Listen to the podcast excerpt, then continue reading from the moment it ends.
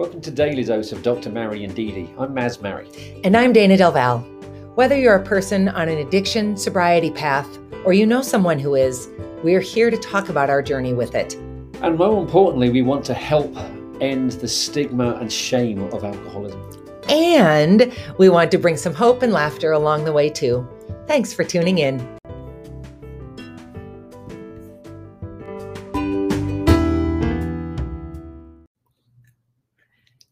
Good morning, everyone. Good morning. Sorry, I tried something that didn't work. So we're just going to jump right into it. And I'll keep working on that. You know, I shouldn't start something new technologically at like eight oh three in the morning.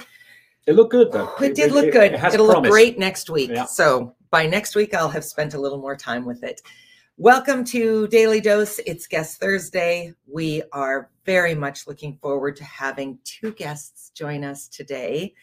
Tracy Ritter and Sarah Warner are coming on. They were introduced to us from Jennifer Place, who joined us, I don't know, maybe a month ago. Jennifer's with the Colorado Consortium for Prescription Drug Abuse Prevention, and she knows Sarah and Tracy that way. So let's bring them on camera and get this conversation started. Good morning, Tracy. Good morning, Tracy. Good morning. Good morning, Sarah. Hey, Sarah. Good morning. We are really, really thrilled to have you with us this morning um, to talk about both a personal and a professional side of addiction that you have both experienced differently but similarly. So why don't we jump right into the, the personal pieces of it, and then we'll talk about the advocacy work and the actual work that you are doing around Um, addiction, particularly as it relates to opioids. So, uh, Tracy, you're on top with us. Do you want to start talking about uh, Evan? Sure, I'd be happy to. Good morning, everybody. I am from Denver, Colorado, and um, my family and I um, lost our son, Evan, um, to a substance overdose death in October of two thousand eighteen. Um, Evan was twenty-five years young, and uh, we're coming up on his twenty-ninth birthday here in, um, would be his twenty-ninth birthday in April of this year.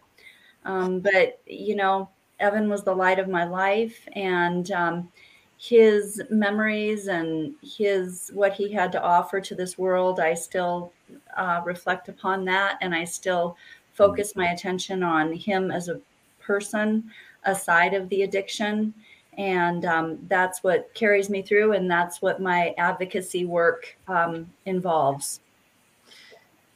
First of all, I'm so, yeah. so sorry so for your loss. I just, uh, as a mother of a boy, I just cannot fathom it. And so thank you for thank you. figuring out how to make some sense of that terrible, terrible loss. Um, I guess my question for you before we move on to Sarah is just, were you in advocacy before this happened, or it, or did this come about because of your loss? It really did come about because of my loss. I was not doing advocacy work prior.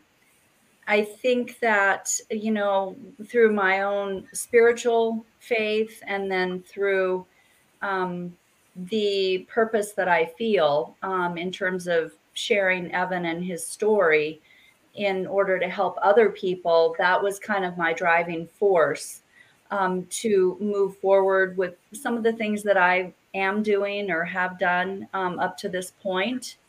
And um, I think it's definitely part of my own healing also in doing the work that I am at this time. Yeah, yeah. Absolutely.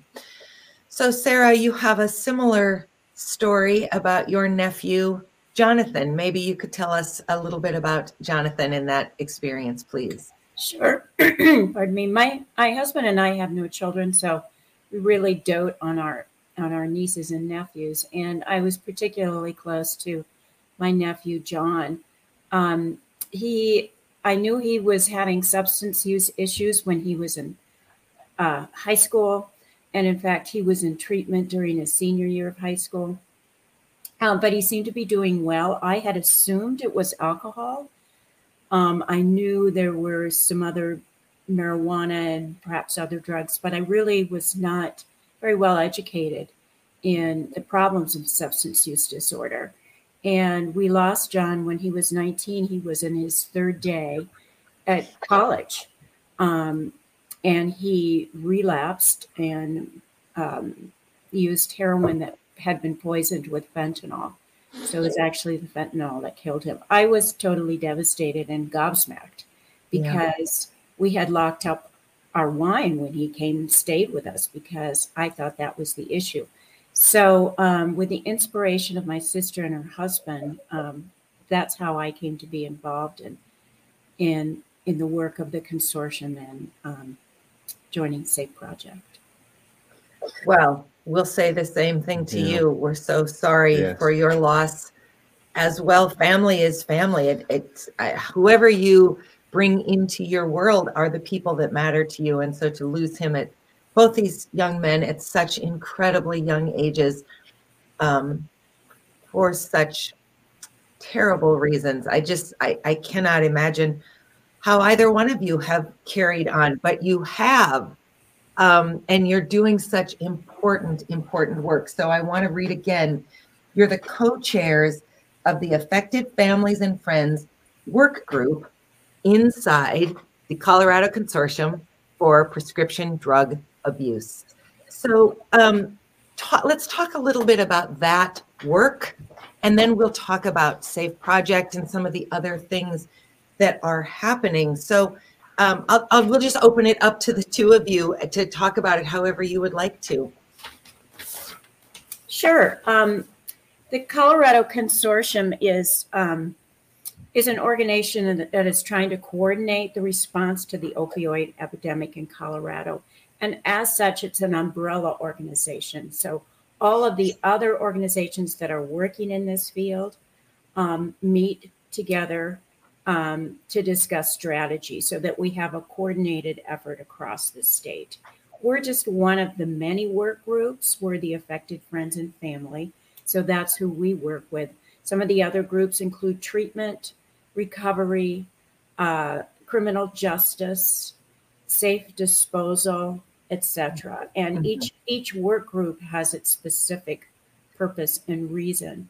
And um, so in this way, we feel it makes our response stronger because we're able to unite all the disparate groups um, to have a more unified effort.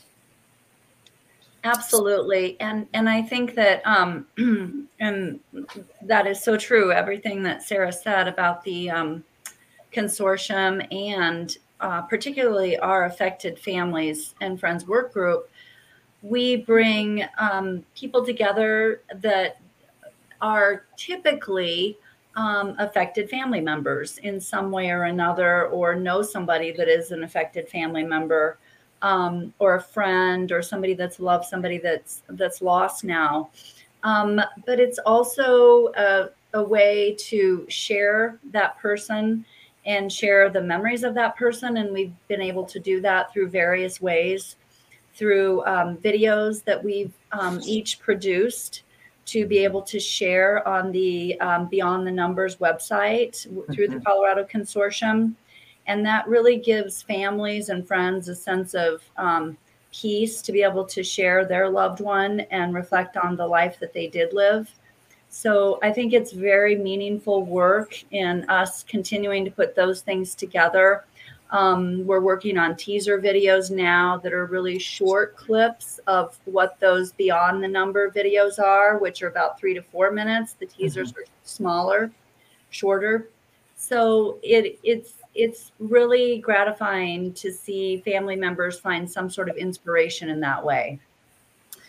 Well, and so lovely to humanize these numbers. I mean, Beyond the Numbers is so smart. I, I often think about... Um, I was a child during the last couple of years of Vietnam, so I don't remember this personally, but you, I, I have read, you know, that they used to list the names and sometimes images at the end of newscasts of, of soldiers who had died in Vietnam. Mm. And I often felt like when we were in Iraq and Afghanistan, to say, you know, seventeen soldiers were killed when a Black Hawk plane crashed in, or whatever, th- those are just numbers. Those aren't anybody's sons and daughters and spouses and daddies and mothers and all of that. It's not until we see who someone was, till we meet a piece of Evan, till we meet a piece of John and all these other lost people, that it stops being, well, one hundred fifty thousand people die a year, or, you know, that that's a terrible number, but that's just a number.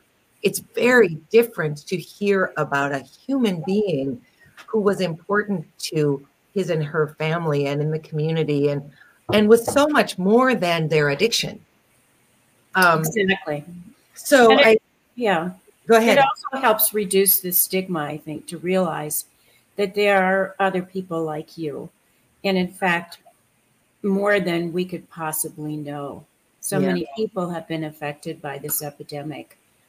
Um, and it, it, it's it's good to, to speak out and share your experiences, because this helps reduce the stigma and hopefully will make it make the problem more evident to everybody, so we can come up with solutions and find help for those who need it.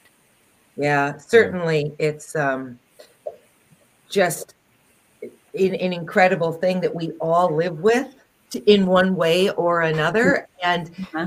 and that stigma does does create such an isolating experience. I've said many, many times, I felt like I must be the only spouse living with somebody who drank too much who'd ever lived in the history of humanity. So I told no one, because I was sure nobody could understand me. Well, then as soon as we started to talk about it, we realized, oh, everybody's got some touch point to addiction.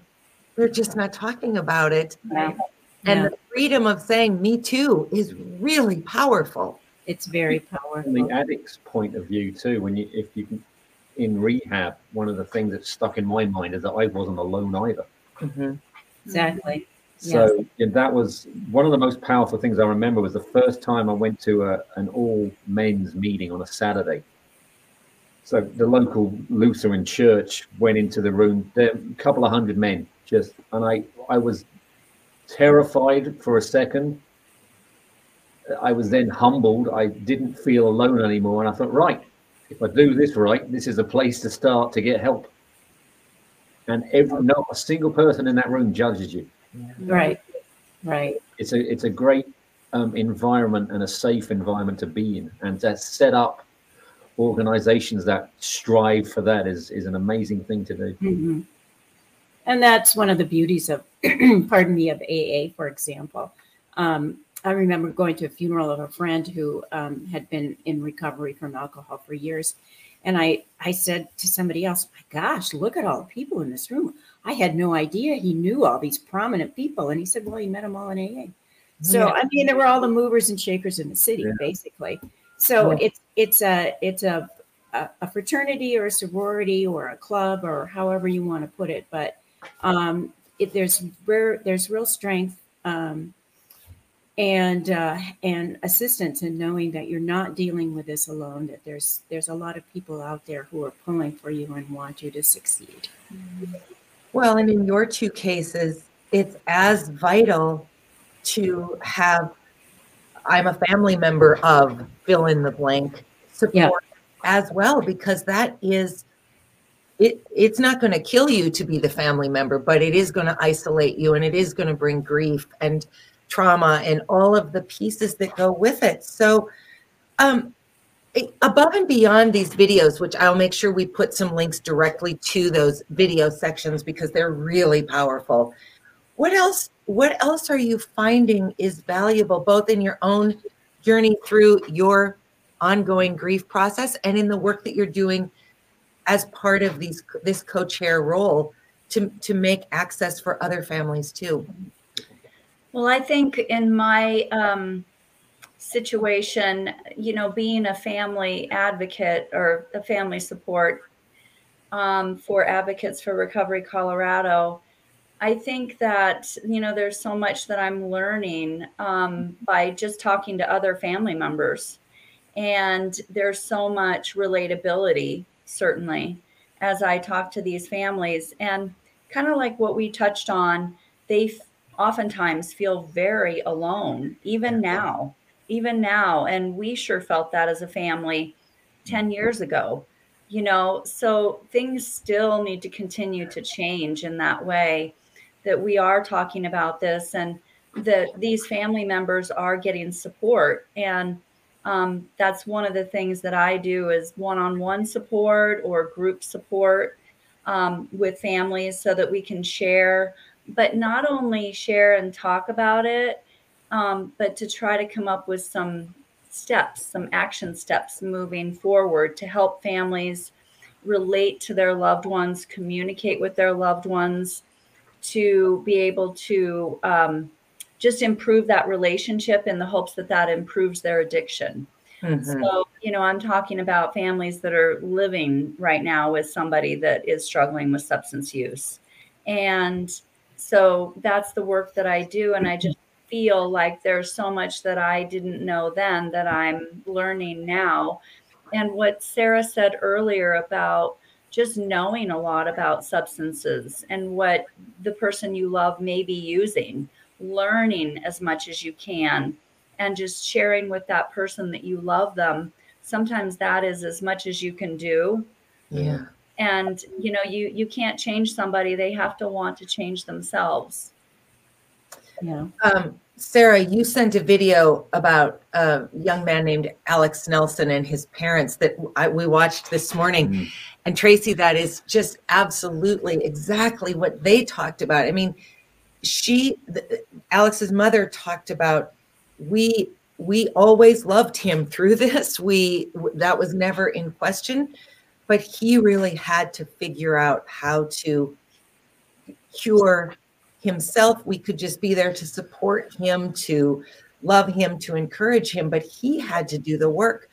And then we had to do our own work. And boy, if only we could know then what we know now in so many instances. Yeah. I mean, it's, I, I guess it's one of the great kind of ironic sadnesses of life that you don't know what you don't know.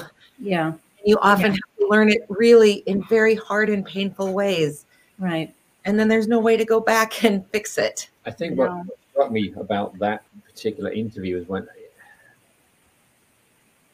I, I've met a lot of people who are just, they almost, when they go in a rehab, they kind of accept it. I mean, he was talking about going in, the times he went in a rehab, kicking and screaming because he just didn't want to be there. I mean, how do you set up that initial mindset to get someone to think, hang on a sec, I need to be here? I mean, how difficult a job is that? Uh, it's, that's a great question. Um, I'll just speak from our experience, you know, it's, um, it, you know, I, I think that treatment centers work for some people in certain ways, and they may not have as um, much of an impact for other people in ways. Um, I think there are multiple pathways to recovery and to treatment and recovery options. And um, I don't think like the, the only way is the A A twelve-step way for some people. For some people, it is.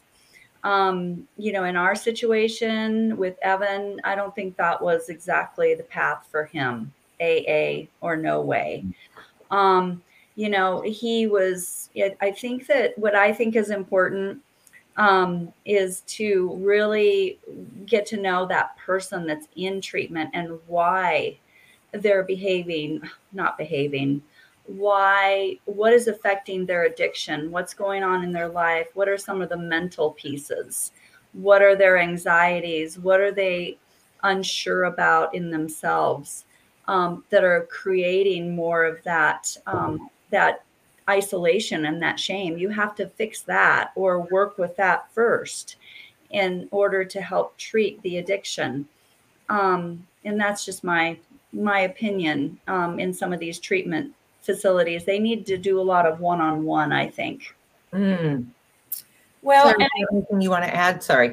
Yeah. Um, I also want to say that with opioids, there's very significant physiological changes that occur when people abuse opioids, so that they are, they constantly need more because they become habituated. And also it, it, when you stop using it, your system just cannot experience uh, joy. You cannot naturally enjoy life because you are physically unable to because of the changes in your nervous system. So the, I mean, they have people have to be gradually taken off the medic, off the opioid, but it takes a while for those neurological um, systems to return to normal. So it's it's not just uh, uh, a question of will or of self-knowledge. There's there's a huge medical component in this, and previously there were not as it wasn't treated that way as a medical problem, and it is truly a medical problem yeah. to overcome right. an opioid addiction. Yeah. So let's transition a little bit, Sarah. I want to put this um, up in the chat so that people can find it, and I will add some other links as well as we um, put notes in. But this SAFE Project, which you are part of, this is a national organization.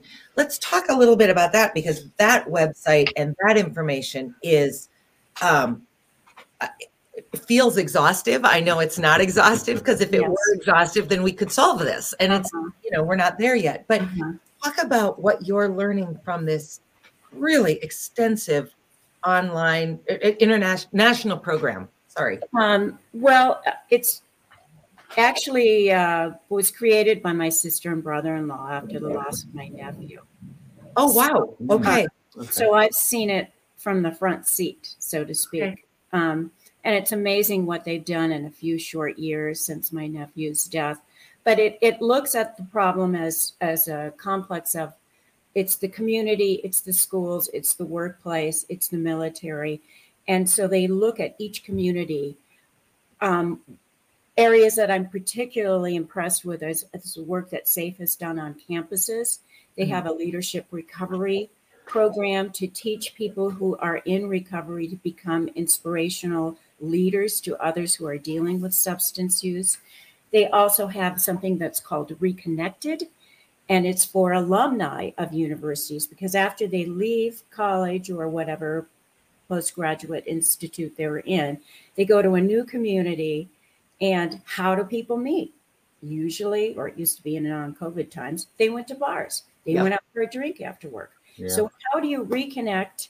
How do you find people in your area who have had a similar issue with substance use in the past? So Reconnected allows allows these young people to log in, create a very secure username, and to find organizations and people um, with similar interests in their area um, who who want to find other means of socializing bes- besides those revolving around some kind of substance use. So that's that's been a huge project. And actually that originated out of Colorado, um, out of University of Colorado. Um, they have some great, uh, we have some great veterans programs. One um, that we've been using is called Emotional Ruck. Um, veterans returning from deployment, all of a sudden they're back in a civilian life that is just totally alienated, one hundred degrees different from what they were in. And it's a difficult adjustment period. So um, Emotional Ruck and their emotional wellness programs help families, not just the veteran, but their families, to understand what they're going through and deal with the emotional issues so that they don't feel the need to uh, turn to substance use.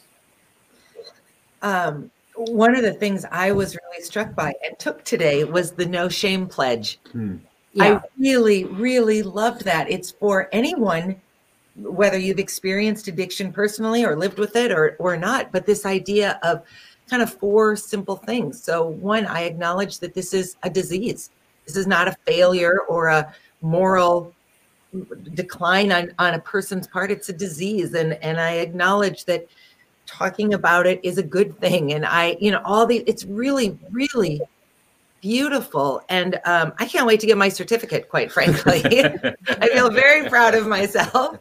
Um, and I, I thought it was just such a, such a powerful way to be an ally. I think we're talking about allyship across, you know, B I P O C communities and for women and Indigenous people. And I, we're trying to, I think, as a culture, be so much more aware that not everybody fits the regular square box that we've decided is what makes a, the right kind of person, and everybody else is the wrong kind of person.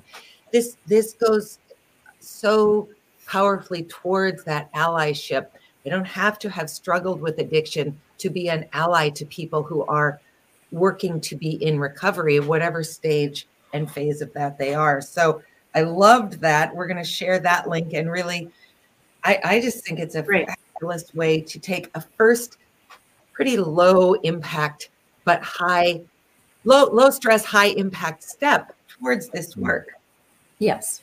We yeah. all know somebody who is struggling, whether we know that they're struggling or not. That's exactly true. And I, I, I'm still surprised because I'm very open about my, you know, what happened in our family and the work that I do.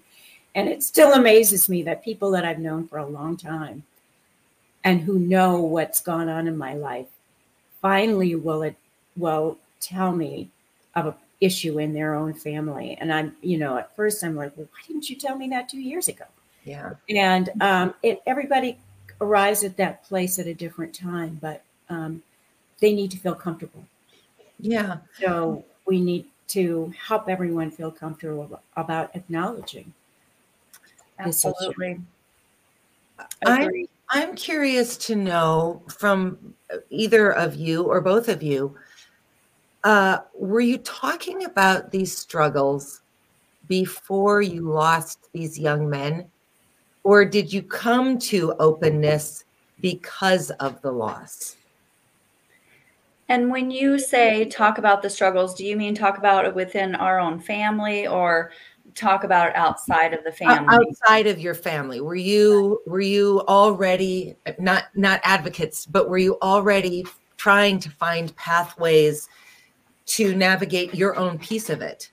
We actually, um, you know, we saw a, with a, a family counselor.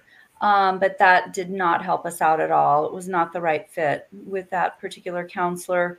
We did reach out a little bit with um, some parents in the neighborhood yep. that our kids are friends. And then so we got to know the parents a little bit that way. And we knew that um, some of these other young men were struggling a little bit with substance use. And this was when they were in high school. Okay. So we did sort of form that support conversation, yeah. um, if you will. However, it, it was difficult. It was very difficult to still talk about that because I think that each of us felt as though, well, you know, maybe our kids don't really have as much of a problem. It's sort of a normal thing that teenagers go through. Oh, no. And I think that that brings up a whole new area because sometimes it is what teenagers go through, and they drink in high school. They smoke some marijuana in high school and they get past it. They get over it. They don't need it. They can put it down and never do it again if they wish. But there are those people who become addicted, and it isn't easy for them. And, and that's not necessarily the path that they need to go is here and there. They need to not use substances at all. Um, and so I think there's a misconception, and we were guilty of it as parents. Well, you know, it, it's just, it, he's just, you know, having some fun, and, you know, it's not anything to take too seriously. We were very aware of it, be, being that we met with other parents, yeah. but we still didn't think, oh, this could happen to our child.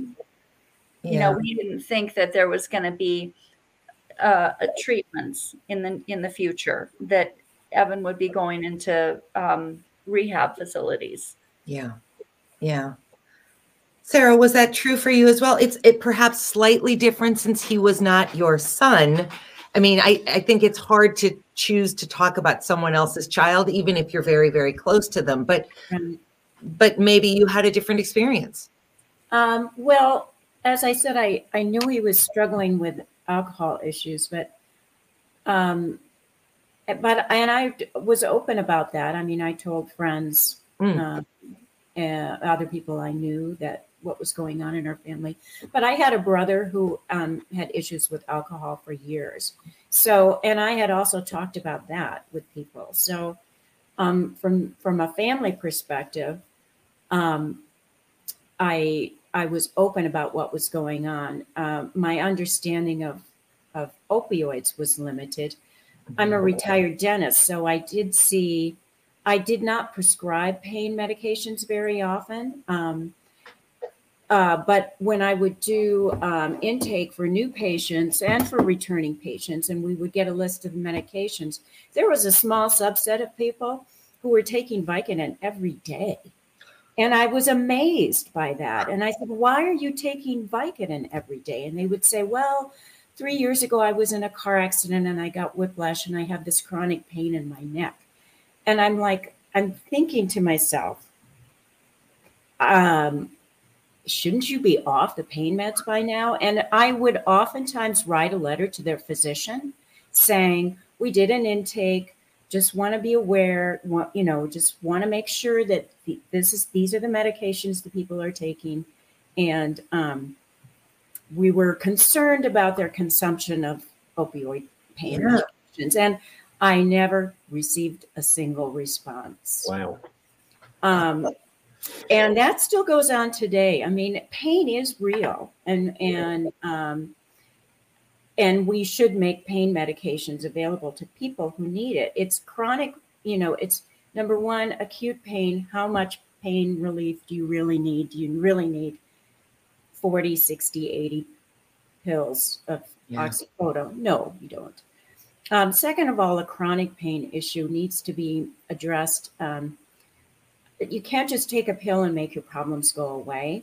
And I think we have that mindset that if I just yeah. take this, it'll be fine. Uh-huh. But you really have to work at it. You have to go to your physical therapy. You have to try different um, regimes to reduce your discomfort. Um, and and I think a lot of times we look for an easy solution. Mm-hmm. And the easiest solution is is often a pipe dream. It's it's only complicates matters. Yeah. I have a final question for you, and then do you have anything specific? No, this is just it's so incredible. It's an incredible thing to listen to. Um, and you two are so much more versed because of the work you're doing in this than I am. So uh, I I really am curious to know. Now that Maz and I have become so public about this, a couple of things happen on a pretty regular basis. People come to me if they have a spouse in particular who they're worried about. Uh, who, and we really have not delved into the world beyond alcoholism because that has been our lived experience. And I, I feel pretty firmly that the opioid crisis is a whole yes, other I would think so too. Um, beast that I, I don't feel like I have any experience with. Um, so people will come to me and they sort of want to know, you know, what I think. And I, we are both very clear all the time. We're not playing therapists or medical doctors or anything in that realm. We're just sharing our experience. Um, but the other thing is that other people will come to me and I can pick up on the denial that they are in because it looks exactly like the denial that I was in. Well, he drinks more than I'm comfortable with, but he's not an alcoholic. Yeah. You know, that, I mean, that would have been what I would have said to anybody who pushed me. I actually how, said that about myself. Yeah. Yeah. So, so how in the world do you navigate these conversations when they're, they're very tricky? I don't want to be diagnosing people. It's not appropriate because I'm not qualified and because we don't know what anybody else's experience is. But how do you also navigate the fact that as a person speaking about it openly, you are often a frontline responder to people who have questions and really want to know more? Maybe my question is, where should I direct people? Whoa. Where did we go? There we oh, are. There we went. We're back. Where, where should we direct people as we are trying to be helpful without overstepping our boundary and our knowledge base? Maybe that's the question. I mean, I, that is a, and I'll have Sarah chime in here too. Um, but I, I guess I speak on behalf of, you know, the organization that I work for now, um, because we are um, a resource organization in addition to providing support services for people who um, are either in recovery or trying to get into recovery. And, um, you know, so we have peer coaches where I work that meet people where they're at. Mm. So nobody tries to diagnose anybody because, as you well indicated, none of us are clinical. Um, and so we really have that philosophy of meeting them where they are, whatever pathway they choose. You know, we want people to know that they're not alone and we're here to support them wholeheartedly and to make connections. So the um, opposite of addiction is connections. So, and one of our slogans is recovery, recover we, as opposed to recovery, recover. Oh, we. Nice. So, you know, it's really emphasizes um, that approach. To um, offer get-togethers for people also. We do socials um, to bring people in. We have the Super Bowl social. We do uh, karaoke um, nights, things along that line to, again, you know, have networks, um, just like SAFE Project does in terms of ways for people to connect with other sober within the sober living communities. Yeah. Yeah. So I can speak on behalf of that. Um, maybe Sarah would like to share a little bit more too regarding that and, you know, maybe a bit of a broader look at that. Well, I I refer, refer, refer, I guess is is how I could say it. I if it's a if it's an, a family member, I invite them to join our group, mm-hmm. uh, watch our videos, and make myself available. Um, if it's somebody who's in denial about their issue, um, you know, you just listen to them, because if they're in denial, that means they probably deep down already know, mm-hmm. but they just don't want to admit it, you know, so, um, and you don't want to alienate people in that, in that respect. Yeah. Um, that there, there's a t- tremendous amount of, of, um, information available um, on the internet. Um, so unlike, say, forty years ago when people truly were completely isolated, now we're connected electronically, at least, if not on an interpersonal yeah. level. Yeah. So um, there's there's a lot of information out there, um, and there are a lot of groups that um, people can join if they need therapy, treatment, whatever. We can help them find it, even though we don't offer that service ourselves. Right. Yeah. Right. Exactly. And I just wanted to share one more thing that I forgot to share, two, two little things. So we also do recovery meetings. So basically they're offered five nights a week, wow. and you can, individuals can jump on Zoom, or we meet in person also for those recovery meetings. And those tend to be a great source of support, and just for people that are either in recovery or trying to get into recovery, it's a welcoming community, and they get to share what's been going on um, with their week. However, you know, it's really important that it's not, it doesn't become a war story, if you will, mm-hmm. that we stay focused on, you know, what the positives are and what the steps are to um, get the help, and steps for action, um, for progress. And then one final thing I'll say is that, you know, with my role as a family support, um, addiction is a family disease. So my job um, is to really help the family members, because the better that we can support families with somebody that's either in addiction, in recovery, or in treatment, or in recovery, the more the family can understand their addiction also, or their recovery, and steps to move forward with that. And then obviously is going to ultimately help the communication if families um, understand what's going on and supported. Yeah. Wow. Wow. Thank you both so much for Thank coming you. on to share the a brief second with the young men in your life, with Evan and John, and and for the work that you have picked up in spite of your grief, so that other people hopefully it's, it's don't have to live with that too. It's amazing what you two have done. I, I really, I wish you continued success. Oh my gosh! Thank, Thank you, you so for much. having us. Well, it's been really lovely. It's been a pleasure. So we'll get a lot of links into the meeting notes, and people can be looking for these resources and learning more and watching videos and all the kinds of things that were talked about today. So thank you so much, Sarah and Tracy. Thank both. you very much, both you, of you. Wonderful be, to be on the Daily Dose. Thank you. Oh, thank you.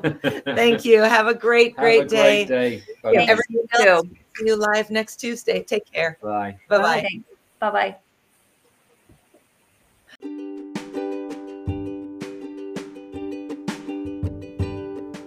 Thanks so much for tuning in to Daily Dose of Doctor Mary and D D.